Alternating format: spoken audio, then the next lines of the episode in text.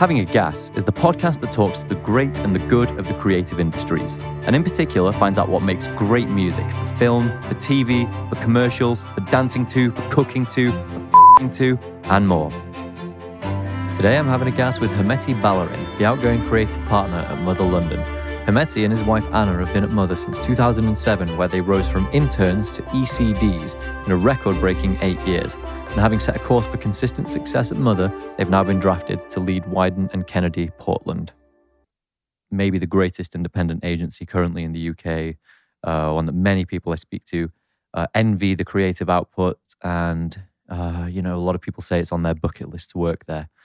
Um, and so I suppose the first question is, Hermeti, how did you manage that? Is that down to you and uh, your other half turning it into such a great creative shop, or have you inherited that? Whoa, if that's your warm up, I'm just worried about the rest. that's my opening question. um, um, well, I mean, it's it's been going on for much longer than we've been there, even though we've been there for for a long time. Um, I had a we had our 14th um, anniversary just three months ago, so it's been a long, long time. And Mother was brilliant before we joined, and we learned like like almost every single trick that we know in there. Um, I guess the, the, the daunting, well, the, the, the job is always daunting there because you come in with such a like uh, a heavy weight on your shoulders for what has happened before. But it became a lot more challenging when when we were made the first ever ECDs of the place. That was like, okay, uh, how did this happen, and how the hell we're to live up to this? And um, and I guess we just like the privilege of of growing up there and like career wise we had seen it all like from the bottom up like we started as placement team and so we started you know got like going up the ladder inside of there so we've seen every facet every aspect of it so we didn't realize how much knowledge we had until we had to put into action and it just a lot of it came really instinctively. We'd never been trained to lead or anything like that. We just learned on the job. And in the two years later, when we got made partners, uh, then we started to actually help run the whole agency. It was a very different kind of challenge. It was it wasn't coming up with the ideas anymore. Although we still are very close to the work and we come into creative reviews, we write work ourselves. Um, it was about fiddling with the knobs, like very much as in the sound studio, trying to kind of like equalize the beast so it's singing in perfect harmony. So we tried to remove the like the bad notes or the things that were gone off kind of like um, over the years. Uh, and it was scary as hell, but it was actually very instinctive. It came from the gut. So a lot of it was just like fine tuning the beast. So we'll take a bit of the credit for re retuning it. Yeah. I love I, I love how often we are drawn to musical metaphors, and obviously there was some that were quite very deliberate there. But even fine tuning, you know, is uh, um, is musical, and I, I suppose there's a lot just there's a lot that I could ask from even your opening statement there. But I suppose what I'm what I'm most interested in is what does that mean when you said you were fine tuning it? Can you give examples of the kind of things you had to do to make sure the whole thing was singing in one chorus? Well, like when we when we took over the creative department, it was like it's it's an independent agency where the founder comes to work every day still. So had never given the reins to anyone else. So that was a big chunk of how to manage that transition, how to make, you know, how to stamp our mark, but keep him involved and feel like this relationship is also um, harmonious. I'm going to continue with some musical until I run out of vocabulary. Yeah. Um, so that one was a, a, tricky one, like very precious about it. He, he is like proud of it, a lot of legacy and everything. Uh, so that was a very tricky bit to figure out how we how our relationship works, how we have enough space, how we actually stamp our own personal edge to it. That was one side. The other side was like I think it was wasn't particular challenge to mothers. I think it's the whole ad industry going through such dramatic change, the whole landscape like, landscape changing around us, media's revolution and social media and everything is up in the air. Nobody knows what's going to land. Digital, this, digital, that, rules, vertical.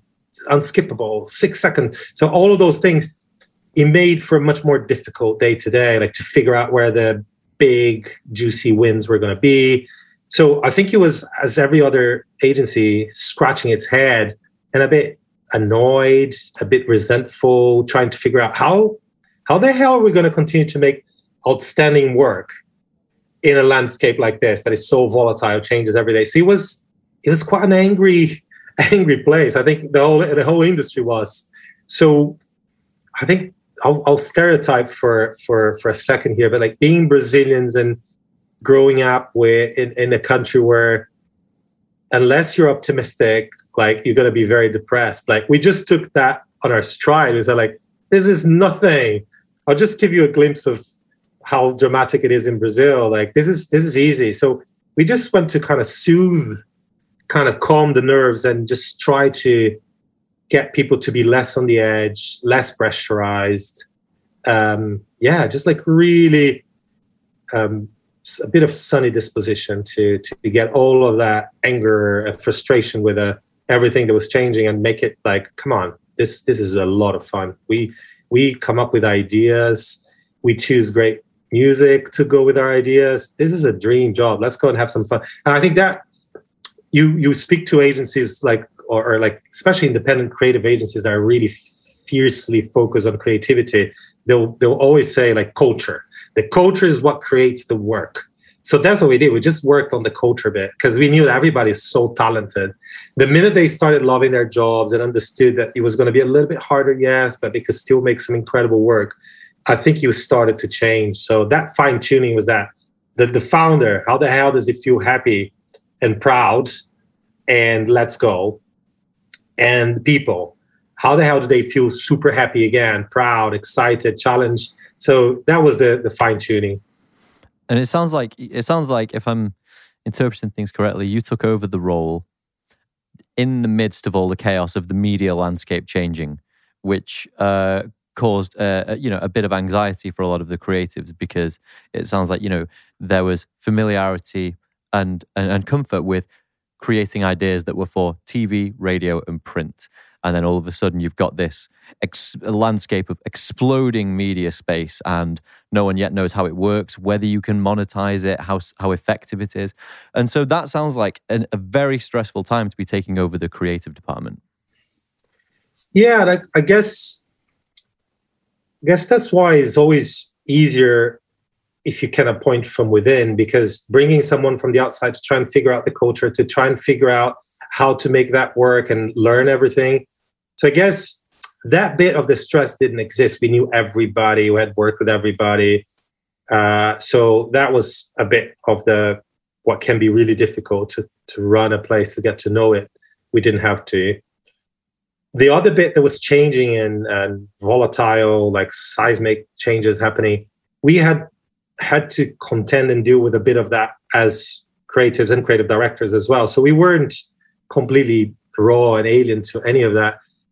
I guess we always had a bit of curiosity beyond the traditional medium. I, I love, I mean, don't get me wrong, I love making film. Like it's uh, it's a dream. I love making radio. I love making out of home. That the traditional stuff is a dream. But I also love like AR and VR. Like when I was able to sell first um, AR idea to a client, I was it was mesmerizing. It was everything was new, it was fresh, it was different, and it was exhilarating. So yeah, some of the formats that we have to deal with are brutal, but they can make for really interesting challenges as well. So it was it was very very stressful, but it was with a bit of optimism, I think it was actually quite exciting. Like we're making like a global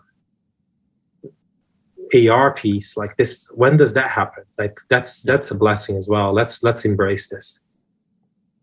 Yeah, it would be as exciting for a creative person. You know, if you're if you're uh, if you find novelty endearing and you're excited by new potential and new opportunity, to be able to step into a, a new format for the first time is it's either it's either going to be very uh, anxiety inducing because too much potential and no clear roadmap can, can produce anxiety. But it can, uh, the flip side of that is that it can also be the best opportunity because no one has written the rule book yet. So you get to try things and see how it works. You get to be the first, the pioneers in that space. Very true. Very true. I, I think it's it is daunting, like because you there is comfort in seeing what has come before and figuring out how you're going to break some of the rules of something that has lots of rules around it. But it's also really, yeah, it's it's really really fun to yeah go into uncharted waters. It, just figure out as you go, and when you do so, it's also really yeah humbling that you've done something very very new that you've got some new moves now uh, so yeah very very fulfilling at times so that's where we are now. And I always like to uh, go back to the beginning uh, if we're talking about uncharted territory, which is uh, to say, I, I, I always like to know where it all started and, and what got you on the path to being, you know, ECD. How did you get into the industry? I, am one of those freaks that, like, from a very young age, me and my brother, younger brother, in Brazil is is notorious for like um, good advertising and it's got a really vibrant industry. Not not so much lately, but when I was growing up, it was the golden era of Brazilian advertising. It was uh, putting Brazil on the map abroad. It was like uh, like export material good. Is it the nineties? It's like um yes, it's it's kind of like um late eighties, nineties. There was a lot of incredible stuff happening there. And I remember at the time there was loads of jingles and they were absolutely kind of like infectious. Like they you you it was they were well written they were well composed well recorded. There was like they were they were real genuine great pieces of music. And um, i just grew up like absolutely addicted to them. We would just walk around me and my brother just singing them we memorize all of them. We just go around singing. I just realized maybe as I grew up, so like that's a job. Like people come up with those things. So I want to do that. Yeah. And then I, I never, I never deviated from that. And then my, I went to um, like university to study advertising back home, and I, I got my first placement at um, a quite a famous Brazilian agency um, where I met this senior art director that had just come back from Europe. He had done a stint in London. He had done placements. He was quite a senior guy. He has done a placement at Saatchi's in London and a, and a placement at Wiedens in Amsterdam. And he had come back. I think he went, he came as a junior. He went back and leapfrogged everybody. His skills were insane. He spent a year abroad. And he said to me, like, man, just do this. Just do for a year and then you leapfrog everyone. Like everybody here is gunning like for a bit of experience abroad. There's not a lot of people here that have had that you've got um, I got an Italian citizenship. It was like it's a no-brainer. So I got my portfolio, I got all my savings. I proposed to Ana, who is the other ECD and partner, and because we were going out for a long time, we're high school sweethearts. And I said to her, "Hang in there. I'm gonna go to London, and I'm gonna get a placement. And when I come back, we get married, and I'll get a great job." Because at the time, I was only getting placements in Brazil oh, what a rude awakening it was. I came uh. and it struggled, nothing worked, nobody liked my book. I had to go back to square one. But I learned the industry and I learned like that there were loads of great agencies. But I learned about the likes of Mother and Wiedens. And I, in Brazil is is less like it was they were less known, I suppose, because they're more cultish, less like they're they're smaller so I started to learn about these guys and study everything about them. And I said, like, wow, okay, now my dream has updated. Um, I want to work on those places. And um, and a long story short, Ana was working in the NHS. She was a physio, but she was a brilliant write, writer. My partner at the time wasn't working out. She was just too lazy. Mm-hmm. Uh, and then I just, I just, I couldn't wait any longer. I said, like, broke up with a with a old copywriter I really liked her, but she wasn't on the same wavelength. And I said to Ana, I'm going to propose to you for the second time. I know you're not happy at your job and you're um, you, you, you like what you do, but you don't love it. I need a writer. You're a great writer. Come and work with me for a bit. We'll freelance. We'll find gigs, and we'll we'll we'll, we'll pay rent. And if you hate it, you go back and do something else. But I know you're going to quit your job, so come and do it with me. And she came and and it was like it was just like a lightning strike. Um, yeah, our book just like leap, like just took a leap into um, a different level, and we took a few placements on not so glamorous places, but one day mother called and said like do you guys want a placement here? And we said like wow okay. And as as a divine interve- intervention it looks like it now a brief landed on our desk on the first day and mother is really good at this because it does give briefs spectacular briefs to placements it doesn't give you like just this shitty little small ones on the side it gave us at the time, Boots was the biggest client in the agency, and he gave us a Boots brief, which was perfect for us. It was a summer brief, uh, which was like all these beauty routines um, that women kind of like undergo, like uh, when they are getting ready for summer. So with like two Brazilians sitting at Mother with a summer brief for Boots, uh, it was the moment we were waiting for. So he had gone around, lots of creative teams, senior creative teams couldn't crack it, and um, yeah, we just had a, a moment of inspiration. We sold it at the end of that first week. And then we were in Australia shooting this massive ad like two months later with 500 extras. Uh, so that that's how it started. Now, that is quite the origin story. And I don't think I've heard many origin stories like that that were you know put together so well. The story actually flows like a great narrative and and it's hope it's horrendously romantic. Um i think i don't know maybe this is i'm just off top of my head here. I feel like maybe in this country we're not so um, keen to expose that kind of you know emotionality or like to to get it's to, to to give a to tell a grand story. I feel like we like to downplay and oh I just did this and no one really cares what I think and uh, I don't I don't know. What do you think? Yeah, I I, I couldn't agree more. I like I, first of all, I'm going to be super thankful for that because British Britishness, Brazilianness is like I, I think like I feel like invincible at times because I got the I got the over emotional side. I can tell a grand story, but I also have the stiffer upper lip. Like so, I got the kind of like the the thick skin. Now, so it's like the vulnerabilities of being Brazilian or Latin American uh, met by the kind of the Britishness, blaseness, kind of like overly critical. It's it's a dream, really. I have those two brains in my head now, and I go, this is this is a real gift because I can think like the Brits, which is I love it. I I I, I fell in love with with um, with the British kind of sense of humor, or like almost dismissing uh, greatness because in Brazil you grow up with kind of like influenced by America a lot, and then it's the opposite, right? Like how can uh, two countries with the same language be so different? And I love this on the British. It's almost like I had to stop a couple of meetings once because we're midway through this really heavy charge meeting with a big client. And right there and then, it was really gruesome, difficult. Like we weren't, the work was bombing in research. We were a bit panicking. The clients came from America, they're a mother. We're having this big meeting, presenting new work.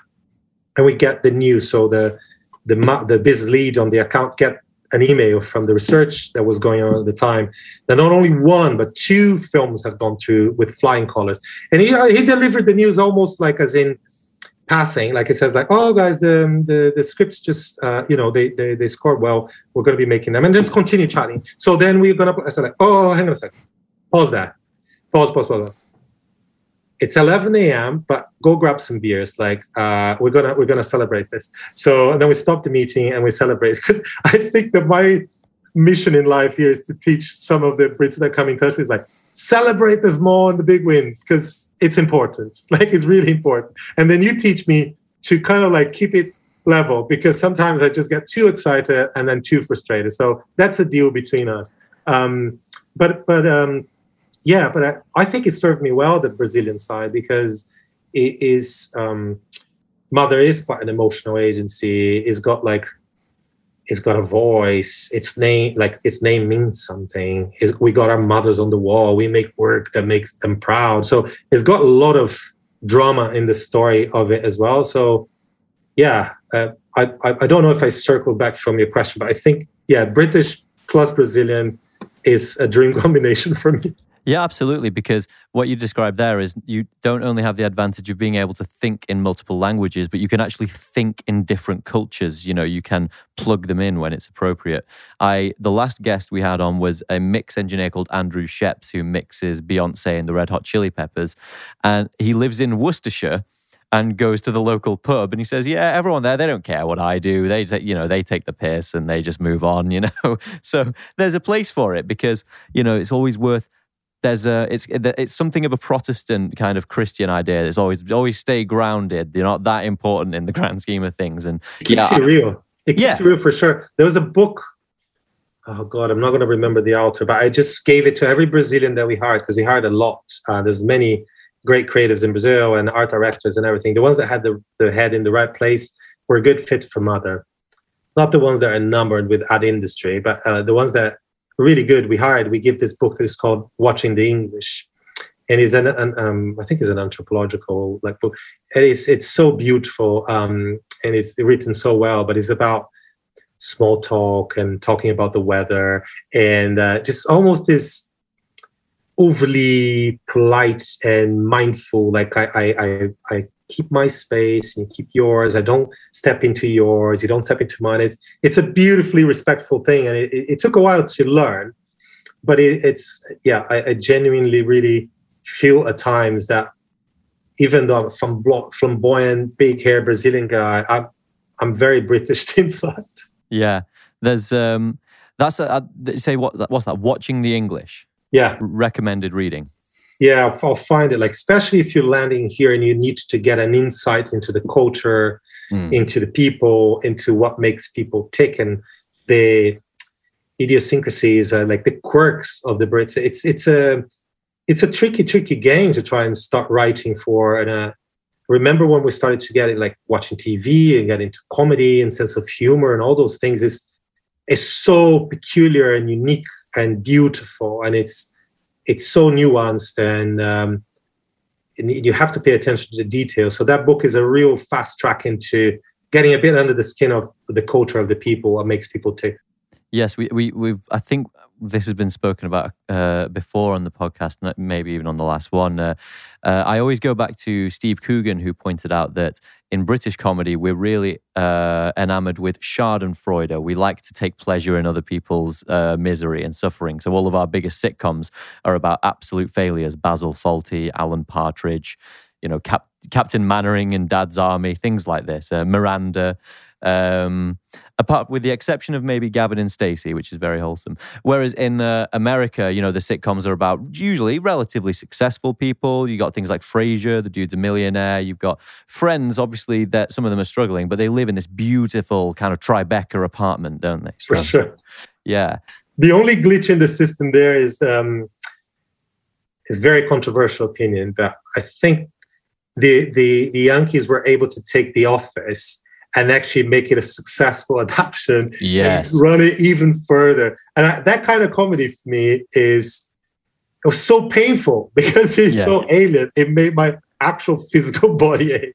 Oh, are you thinking of the UK version that's painful? The the, the UK version, I thought it was genius. Uh, like um, in a, I loved every second of it. It wasn't because it's so. Uh, I think, at least my understanding, I think it's so British, kind of like. Uh, uh, the way that it kind of like it, so Americans have tried to photograph and film everything in cinematography to make the US look even more beautiful. The UK loves to find the ugliest spaces and to kind of like the back alleys, and it's not afraid to show the kind of warts and all. And for them to take that show and uh, and adapt to the US so successfully, it was actually quite surprising. I just found the book, by the way. Um, uh, Kate Fox is the author of the Watching the English: The Hidden Rules of English Behavior. We'll put it on. Uh, we'll, we'll, we'll try and put a link in the description if I remember. It's, uh, it's got even like a two people at Wimbledon. Uh, yeah, with a with an umbrella. and it's kind of like it's amazing. Amazing stuff. And yes, on the uh, on the Office, it's often been remarked. I think that that's maybe the uh, a landmark study in comparing the, the attitudes of Britain and America. And like you say about the warts and all in the UK version, we have the most depressing neon lighting, very sickening to look at, and even worse to work in, I imagine.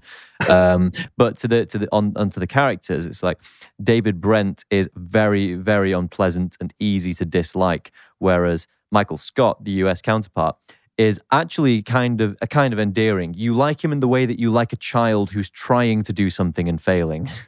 That's very interesting. It's very true as well. Yeah. So so so that's some uh, interesting perspective, you know, about um, the uh, you know the differences in uh, in the cultures. But back to the culture of mother itself, uh, where I've only visited once, and I you know I went into the the you know your beautiful foyer and could almost just fall down on my knees and think, I wish I worked here because it was palatial and you've got Peter Blake hanging above the desk.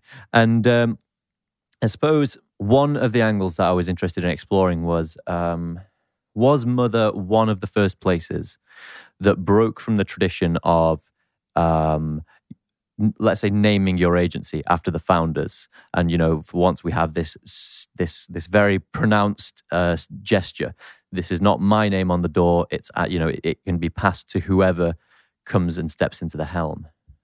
I can't think of any many others if any to be honest. I think it, i think it was and um and there's um there's um, a, a nice story about it like there's a um an american writer, creative director uh, called Libby Brockhoff. She was one of the original founders with Robert and Mark, and she's the one that came up with the name. And I um, remember like um, speaking to Robert and then uh, listening to a podcast uh, with Libby, and them questioning that very notion of like why is this so self-centered, egotistical, like almost this this kind of like marking territory, like just putting my name above the door so you always remember who started. I am Ozymandias, King of Kings. Exactly. It's like it's almost as if that's insecure. Like comes from insecurity. Like I want everybody to remember forever after who started this place. And, and then in the other hand, it's like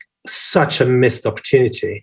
The name Mother has helped us immensely, like to remind us of what we are, what we're here for, like, and it's got uh, an aura to it. It humanizes the thing. It's got a mythical kind of mystique, like to to the thing as well. And like uh, when I first brought my mother to mother, well, your reaction to mother, that was my same one. I when I walked in there to have a book crit, I said like, wow, okay, that some people have it better than others.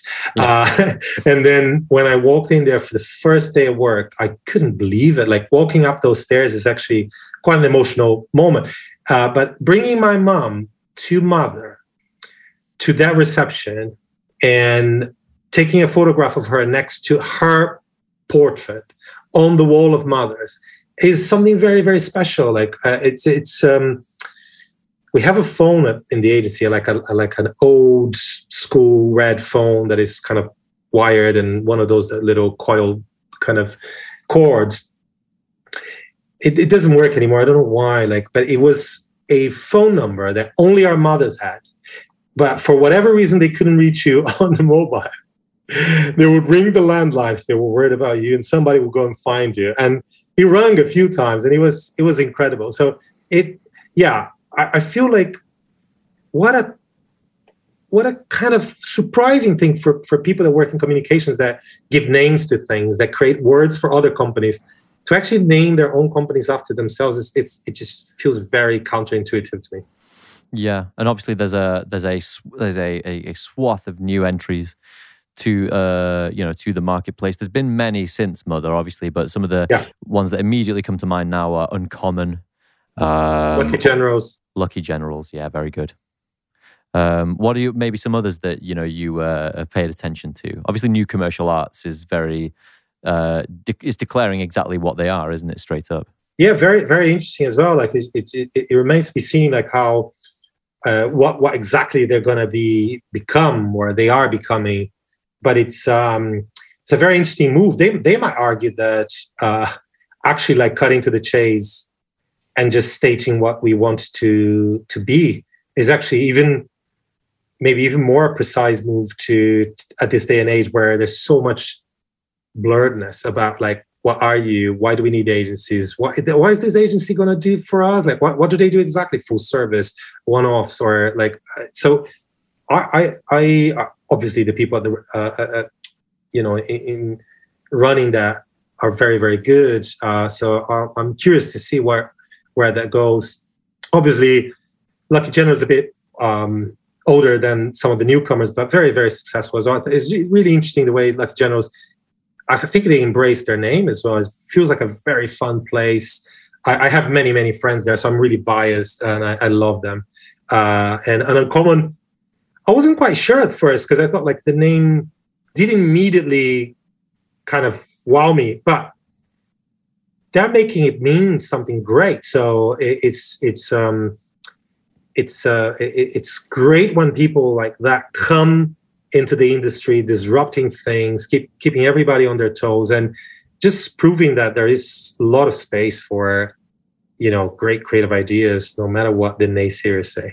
Yes, and of course, I forgot to mention the number one obvious example being Adam and Eve, despite the fact that they are still names. But yeah, absolutely, another great thing. Yeah, another great uh, example. Um, I was trying to think of more. I mean, Pablo is another one. Um, well, what else? Who, what, why? Wonderhood Studios. I think everybody. I think everybody figured out it's a bit naff to name out the agency after yourself. Yes, and as well, you see things happening like if we, you know, if there are clauses during mergers or any kind of legal wrangling over, we have to keep all the names. You end up with A M V B B D O, and you've just got this like rolodex of names coming in. Also, it's it maybe back then the leaders were the thing but now it's like it is so not true like i love the fact that mother credits every piece of every, piece of work as mother so you don't know who did it because that's the best story i think about the the, the places from the receptionist that welcomes somebody into the building like a potential client a collaborator a director uh, uh like a music person with a broad smile offers you coffee or tea and uh, uh, like seat and uh, magazine and makes you feel really good to the person that uh, takes you to the meeting room to the people that you meet to talk about the work to the people that actually welcome you like out and back out again and everyone in between they are responsible for the success of the place so it's so unfair that two or three founders get all the credit, the repetition of their names. It's a it's a bizarre notion. I think it was a, a, different time. I think people people's egos were too big to think collectively, and now people are just a bit more clued into. Come on, guys, that's a bit ugly. Let's let's be generous here. Yes, uh, I often, as is cliched, I'm sure, I often go back to Mad Men because I mean I adore Mad Men. Um, uh, just Same. Uh, you know, I can. I was I was. Uh, my brother sent me a, a, photo the other day. The um, gentleman who plays my goodness, I've forgotten his name now. The guy with the glasses, uh, Harry Crane, um, posted uh, photos from the day of the the pilot shoot, saying you know 2006 on this day we shot the pilot, and I was struck by something, which is that they all looked like they were in the they were dressed and hair and makeup done, but they looked like they were in the 21st century. They were posing for selfies like 21st century people. And I realized that I had been so convinced that I was actually watching the 1960s because of the production design that was so thorough mm. on that it's, show. Oh, it was incredible. I like I, I adore the show as well. I I thought it was such a privilege to have such a high caliber show about an industry that I work for. Like it's it, yes. it was just like a dream. Some people actually didn't like it. Said like I don't want to come home because the some of the let's say the bad behaviors are still around a lot of it. Yeah. so some of the kind of like oh there aren't a lot of women in positions of power. Oh guess what? It's probably the case still today. So a lot of yeah. people put off watching that stuff uh, because it was too close to work. I i basked in it. I watched it. I, I and um uh what was going to say? Ah that was the best even the best bit about it believe it or not, we can we can even kind of go back and trace it. But six months to a year before Mad Men, we had sold the 1960s Nouvelle Vague to Stella Artois as the brand world. Like that's where we're going to shoot everything. That so like all the kind of like the French uh, cinema and all that influence and the beautiful like 1960s kind of art house cinema and to then have the show to kind of like to just keep updating kind of references and watching like beautiful furniture interior design wardrobe hair makeup and everything. So although it was in america but it was like it was just a dream to have that to watch and then to be working on doing that and picking stuff and working in the 60s on stella as well.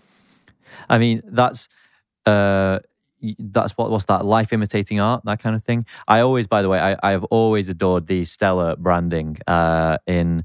Uh, you know, I, am no art director, so I, I, I, can, I cannot give references that are accurate for what it's attempting to imitate. But you know, the kind of rustic, genuine, vintage feel, it all felt very real. I remember the were there a, a series of black and white wartime adverts back in about 2010, 2009 at the cinema. I love those things, and of course the music uh, is also uh, placed very well on those campaigns because it's always got this very scratchy violin that feels very like you know it, that it pairs with the what do you call it the degradation of the film. Why did that entire aesthetic seem to you to just match up with stella artois?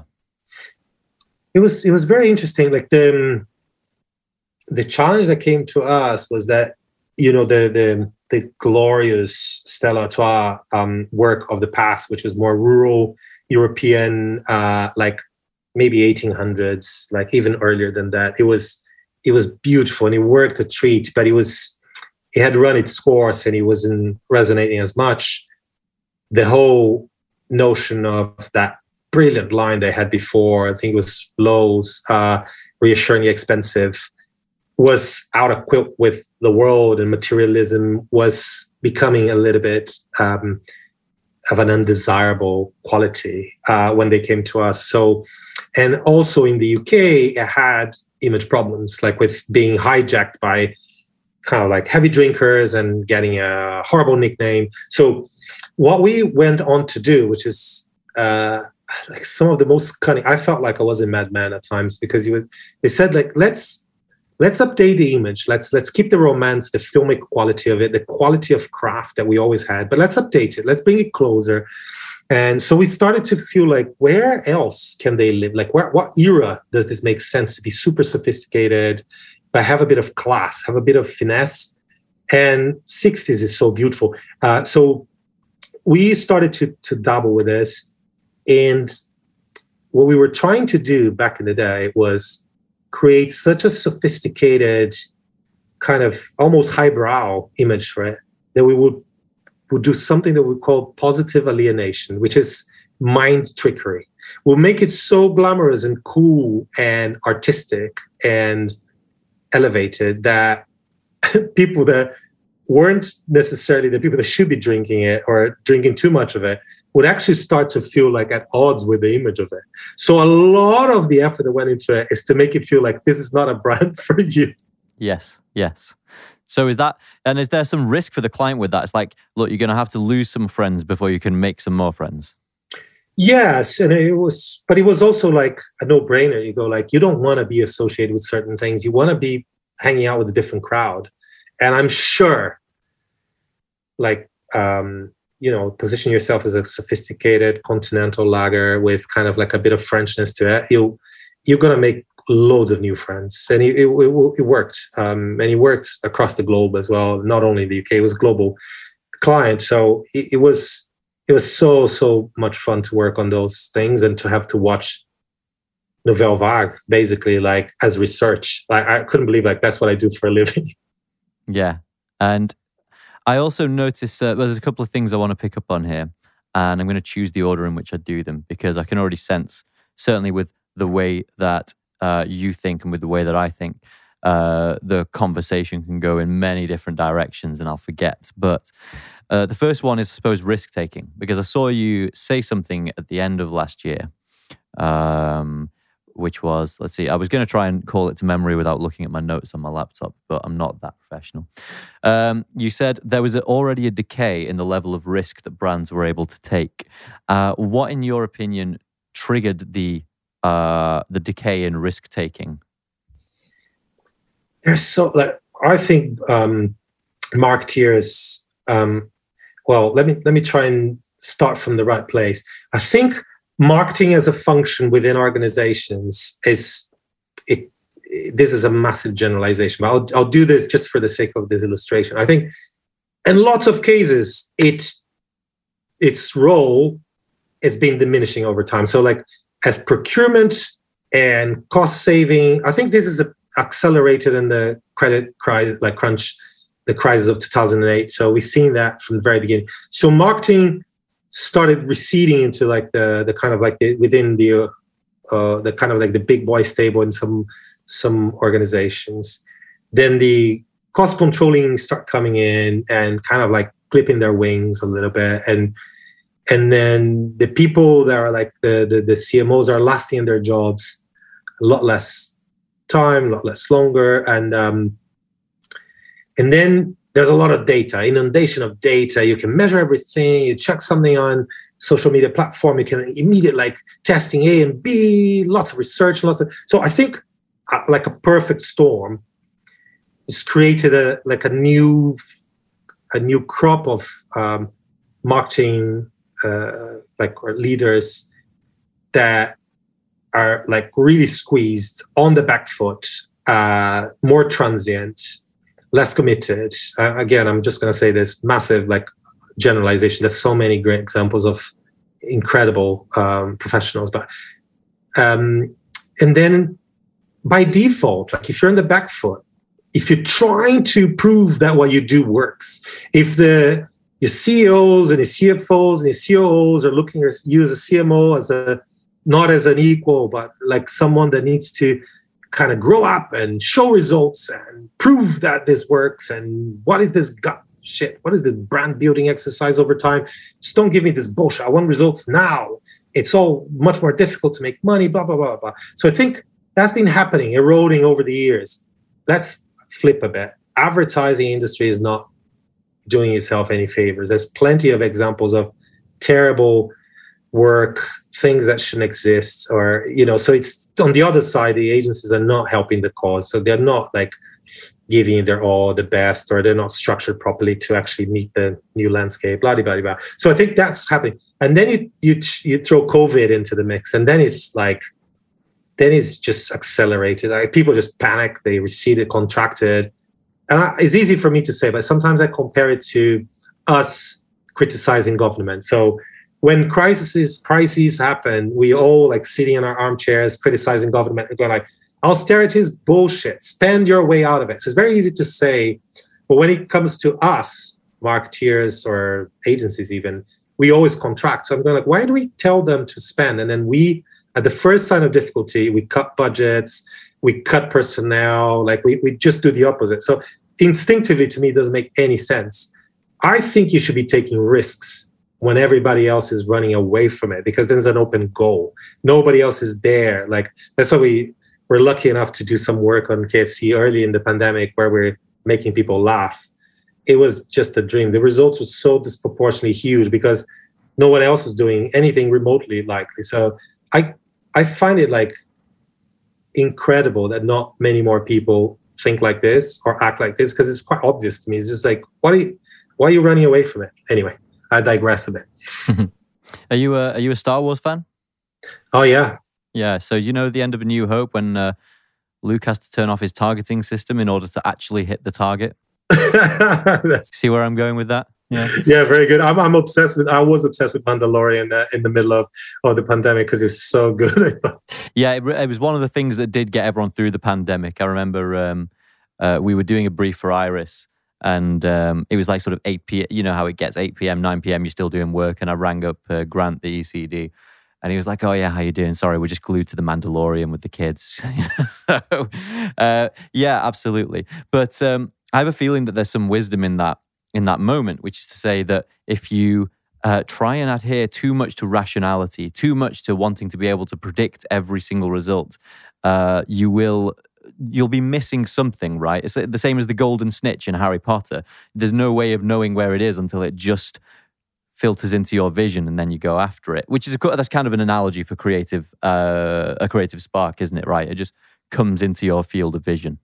Yeah, like uh, like fear is the worst kind of uh, like feeling to feed off when you're trying to do something incredible. Like it, it's going to prevent you. Like it's physically, viscerally uh, shutting down your brain power.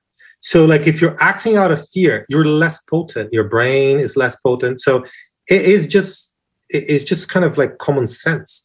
Yes, easy easy to say. Like, I work at an agency that it just thrives on taking risks. It it knows how to do them. Like it knows how to calculate some of it. But I, yeah, I feel like this industry is at its best when it's setting off fireworks on behalf of brands that just go so much higher and further than the media that they had to spend. And that's when we add loads of value. And that's when people like, oh, there is like a bit of like butterfly in the stomach the day before you launch something. Like I know when we're doing something good, the day before I'm a bit anxious, and the morning off I'm on Twitter at 6 a.m.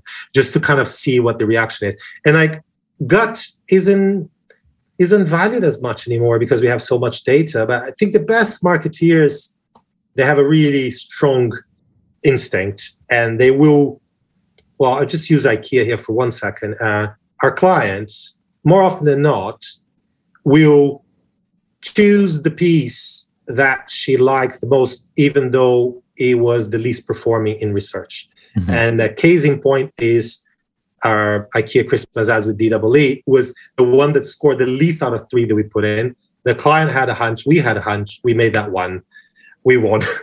Yeah. And what accounts for that? And why do things test poorly? And if the testing doesn't actually inform the decision, why test? Three hard questions, I guess.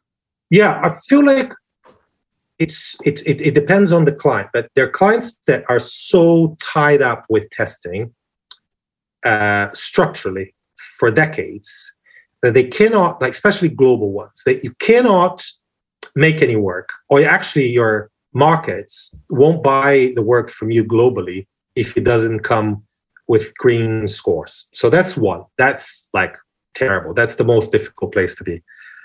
And then the other side of this is different. I'm not a big fan of research. I think there's plenty of brains in the room that are being really well paid to just freaking make the right decision. So I believe it like, come on, guys, between us, we can do this. Um, but the other side of it, when it's still needed for whatever reason, there is a bit of qual research that is to get a sense of tone and to get a sense of direction of travel of stuff to see hey just triple check that we're not being tone deaf, like that we're not doing something completely alienating that might like anger the hell out of everybody. So, or we have two ways of doing this thing. Let's figure out like which one is more successful, and that that is actually quite a li- nice little privilege. You have a little round of stuff that you expose to people that are not from advertising.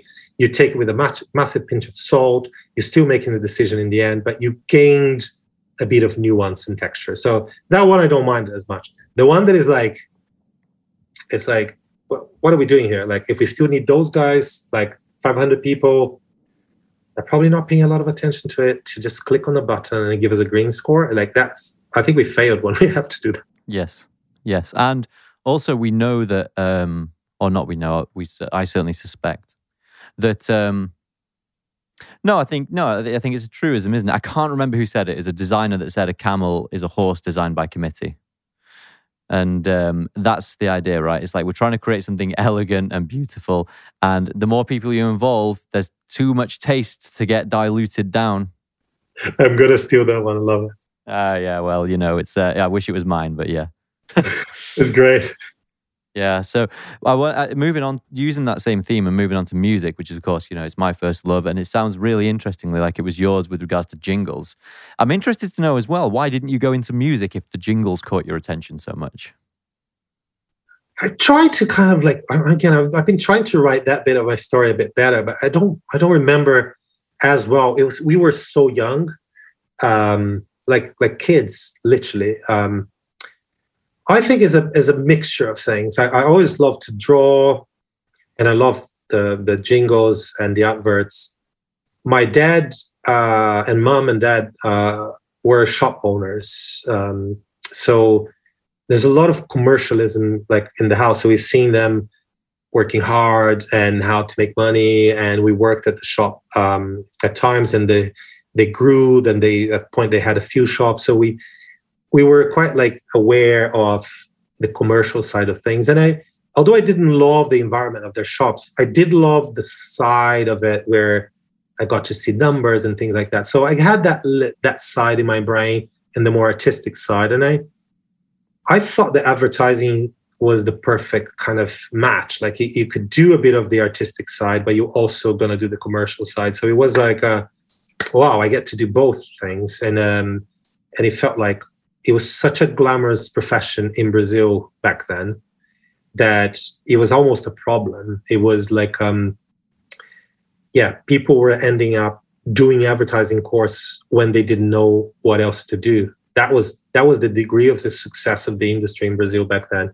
So it was overcrowded with a bunch of like. I actually lost my first placement. I was doing really well, and I lost my. It was cut short because at the time the daughter of a a-list soap opera TV star from Brazil wanted a job in that agency and they took my seat.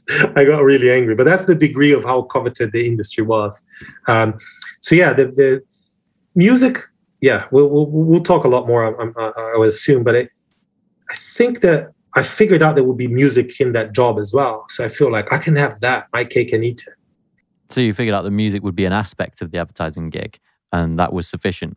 It, it was, yeah, and I and I and I'll do a detour here because I think this is quite interesting. There's this the agency that I they used to work back then. Um, it was a place called W Brazil. It was named after the founder. The founder is called Washington Olivetto. He's one of the most successful uh, advertising stars in the world. Like, um, and he is notorious for having made a career out of great tracks in advertising. So he actually was so successful, so successful, and that he ended up becoming friends with all of the musicians, all of the composers, all of the singers, songwriters, the bands. He ended up, or the agency's name ended up in one very famous uh, song uh, that the, the chorus had the name of the agency. It became really famous.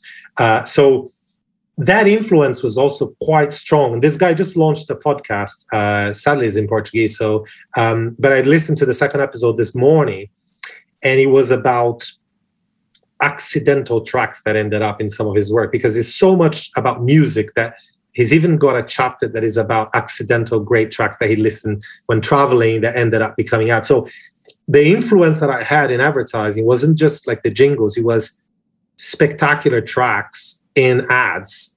Uh, and um, I figured that I could, well, I ended up like, you know, having the chance to use great tracks in, in my ads as well. But that was when I felt I could I could have a lot of music in my life by going into advertising as well. So this brings us on to one of the questions I've been very eager to ask. Well, everyone I know in the industry, really, and this is because um, our business we compose. We also, you know, we do the other stuff, search, sync, sound design, but uh, composition was the initial spark that we like. We got to get into that. And advertising is uh, obviously it's a very sync heavy domain. You know, are we like finding the right track. And to tie it into the theme of risk taking, um, I was just really keen to get your opinion on you know why it is that we are so uh, fond of syncing a known track because it obviously has an emotional connection already if it's a famous track we already know how people are going to feel about it and it feels like you know brands aren't willing to take the risk of having a new piece of music concocted for the brand uh, that will be ownable by them yeah, that's a, that's a really great question. I've watched some of the of the other episodes, so I knew this was coming. But uh, it a very well-known track when it's really well used uh, is, a, is a massive boost to you know to your chances of, of succeeding of course but so many cases i think probably more often than not when it's not a good fit like so it's essentially like ham-fisted into it so you have the worst of both worlds you have like a great track that's been massacred into an ad and an ad that de- that deserved a better fit being trampled over by a famous track. And I think that's the worst that that can happen. And I think it happens a lot actually because it's it's easy to go there. I suppose you play a great track, a client will know it. It's easier to sell. You'll feel good because you have the association. exactly And you go like I use that track and and I heard and I think in I think one of Rory Sutherland's episodes you're talking about the cost of it as well. I mean, come on, it's yeah. getting ridiculous. Yeah. I, I I can't I can't sometimes take those costs to my clients with a straight face. I, I can't.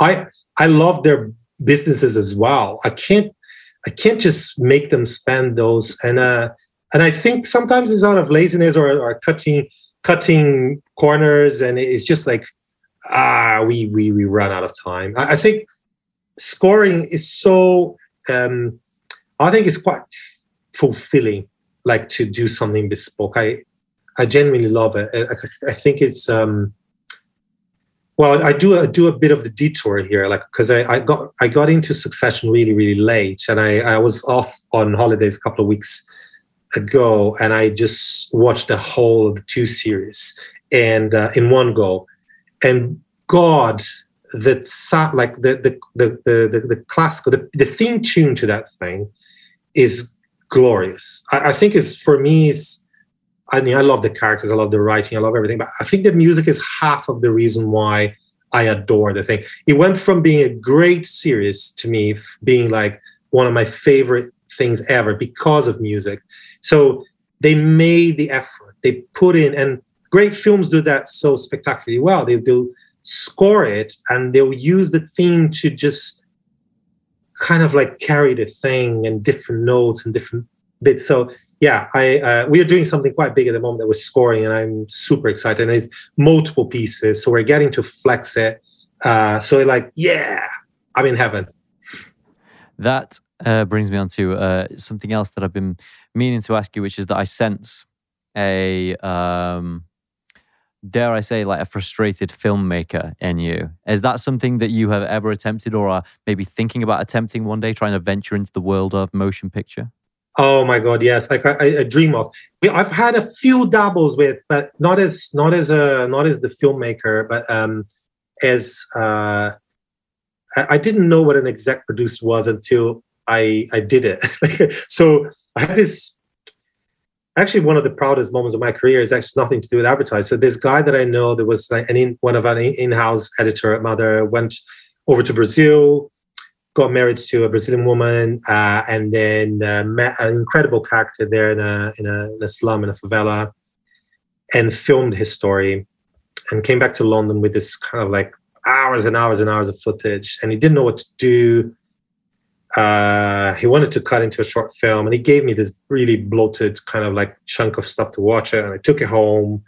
I spent a few hours watching it. I I I loved it. I, I came back and I said like, okay, this story is really dramatic. This guy is starting a boxing school to take uh, kids out of the favela and the life of crime because he hasn't seen a single male adult in his family die of natural causes. All of them die by uh, gun violence. So I said, like, I'm gonna, I'm gonna put all the like the weight of mother behind this, my own personal time. I'm gonna make this happen. So I called around, got favors like for, I got a all like mother's computers for him to edit, people to help. I got like my art directors to do posters, to do all the signage. I got like designers to create the logo for the boxing school. Got MPC to grade, like people to do sound music, to go after the rights for music. So we, we, we made the film. And I was so, so happy because it was a good cause, because we made it. And then one not one morning I wake up with a with a message on my phone, like lots of missed calls and a message. And I knew they were in New York uh, for a Tribeca Film Festival, and I, just I, I couldn't understand, but they're just chanting that we won we won the prize of best short, and this this the end of the story is way happier than this. This the school took off. We got sponsorship for for decades to come. There's 500 kids there now. It's it's a brilliant story. So I, that was my first double into the world of movies. It's a 15 is a 16 minutes long. I'll send it to you later. Sorry for doing a plug here, but it's uh, I'm so proud of that and then my second little story in film. That's very peculiar. So Emerald Fennell, that just won the Oscar for Best Original Screenplay, is married to uh, advertising copywriter that used to work at Mother, and um, her directing debut was uh, a little short film that we done together. It's called "Careful How You Go," um, she was trying to get like funding to make that film. We got mother to put up the cash. Uh, she had a brilliant cast, like Phoebe Waller Bridge was cast in it as well. It was, it was a dream, really. Um, and then, uh, literally, when I opened that script to read, like uh, I, I never seen anything so well written in my life. Like that's some of the it, it, was just like so easy to read. It was so beautifully written. I'm not surprised that she's won. I think she's going to win like several times over because she's a brilliant writer. So we back that film. It's a great little film. Uh, it's very dramatic. It's the theme is not dissimilar to Promising Young Woman. Women. It's uh, it's kind of like women seeking revenge. It's it's just really really wonderful and uh, we got an official Sundance selection for that as well. So I've I've been in the world of cin- cinema twice, and twice I got so lucky that that I got this thing. So I'm a very very happy person. Wow! So lightning does strike twice in that context. Eh? I can't believe it. Well, that's no, that's really. I think it's. um I mean, yours is one of the ultimate success stories in that respect. So you know, hopefully. Uh, hopefully, there are some people who are going to be able to watch this and draw from it that you can have it all. You know that you can uh, get the career. You know, you can have the marriage, you can ha- do the dream side hustle. Uh, you know, be partner of this huge agency. You know, is there any is there anything that you would maybe be so bold as to say what your secret is? How have you ach- achieved all of this? It, it, it's a very difficult question, so I don't I don't envy you answering it. No, like honestly, it, it will sound cliche, but it the beginning was really really hard. Like there's no there's no genius in here. Like there's nothing. It was like really really uh, like relentless uh, perseverance. Like really like trying. There's one when i when i convinced Ana to come and work with me again the way i tell it now it sounds like it was all like um all rosy and cool. It was a really really really difficult moment. Like we were laying in bed looking at the ceiling going like on paper we're actually quite smart. Like why is it that both of us are struggling so bloody much? Like what's what are we doing wrong? And and i think well we, we've, we've been together for such a long time. I think that was a bit of the secret. Like when we joined forces again uh, I think we had this impetus, like we we had like we have we have a beef, like we have something to prove. We're better than this. We're, we're spinning in place. This has to happen. So when it did happen, it was this pent up, a bit of anger, a bit of energy, but it was like all like ferocious, like so much so that we sold the script first. We made the ad, we got loads of awards for it. So it was all just built inside. So first thing was like, don't if you believe that you want to do that thing genuinely for as hard as it can be, and I was running out of money, all those sorts of things you can imagine, don't quit if you can hold in, uh, like hang in there. Um, and the second one is, is I think is the thing that I was talking about, fine tuning mother. It's a job. It's like a, it's bloody advertising. Just have a laugh. Don't don't take it too serious. Don't take it personally. Of course, work your socks off, but don't let it invade your life and all sorts of things. So have a have a life. Fill your head with great stuff and and stick at it. Like it it, it, it will it will work out. And I think this God forbid, my mom. My mom doesn't speak English, so she will never uh, see or hear this. Hopefully, but I miss my family dearly. Like it's so bad now. COVID. We haven't been back to visit. We we normally go once a year. We stay for for quite a while. We haven't been back for a year and a half now. It's it's getting quite painful. But not having all of that distraction, drama, and all those obligations that come with family being nearby. Uh, it, it, was it was a flip side of the sadness that is to live a, uh, like away from them all is that you have you have time for yourself like to focus on things and to dedicate. So we we've been um, really really relentlessly focused on this until our little five year old came along and then just wrecked the whole rhythm of the thing. And uh, uh, yeah how's that how's that journey been?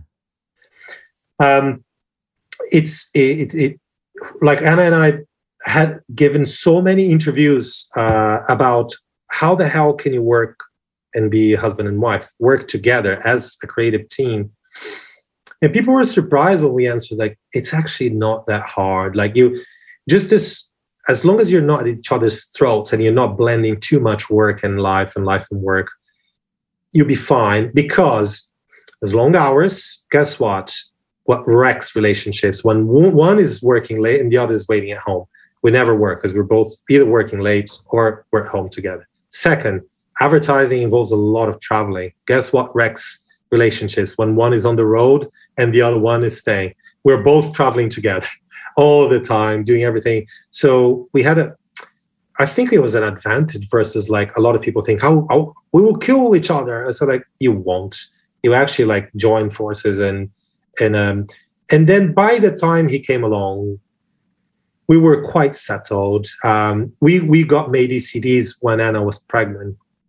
She was like maybe four months pregnant. So when he was born, we were like a few months into being ECDs, and um, so we had quite um stabilized the, the, the whole thing. So we were in control of our life, and um, and so it was it was easier to then deal with the fact that we wouldn't be able to go on shoots together if if ever because we, I don't get to go on shoots anymore. Um, but we wouldn't need to be so close together because we we had done it already. So we had to a certain extent succeeded. So it was easy when he when he came along. Well, I can't I can't really think of you know many more appropriate places to take it after that because you know it's like we've we've we've done a pleasant circle there. You know, we started with how it started. And, you know, we've gone back to that moment and now where it's going. So, uh, you know, I hope that um, we can do this again in the future. It'd be great to get you and Ana in the room and and and, and do one of these. That'd be amazing. And maybe even uh, uh, the little one as well. I'm sure there's some good insights to come out of, you know, out of the mouths of babes. Oh my God! Do you get you get the real insights from that one? He's like he's already a master of branding and advertising. Yeah. He, he, thinks he works for KFC already. Do you ever show him the stuff and be like, "So, what do you think of this? We're going to show it to the client, but you need to see it first. He sees everything. He sees from he sees it from scamps to finished products. So he's like this weird kid that knows animatics, that he knows like storyboards, and um and uh, he, he he gets to see the Greenpeace animations as well, like from beginning to end. So he's seen Rang-tan and he's seen like Monster in the Kitchen now. So he he knows the stages of animation. I mean that yeah, how rare is that? So no, brilliant stuff. Is there is there anything uh, is anything else you'd like to uh, get in before we close off? Any any plugs or any uh, you know any what what, what would I say? Any people that you uh, feel you you you'd like to mention? It's a huge huge thing. I mean, I've I talked a lot about Ana, so I don't I don't need to do it. I think it's it's like the she's she's the she's the real rock behind this whole thing, uh, stabilizing both of us. But um, yeah, I, I honestly I yeah, thank you for having me. I I, I still, even though like I yeah, I, I got a, a, great job and a great career. Sometimes I don't believe that I'm I'm being invited to do podcasts. So I, I feel always grateful no, it's been it's been one of my favorites so far. So thanks for coming on.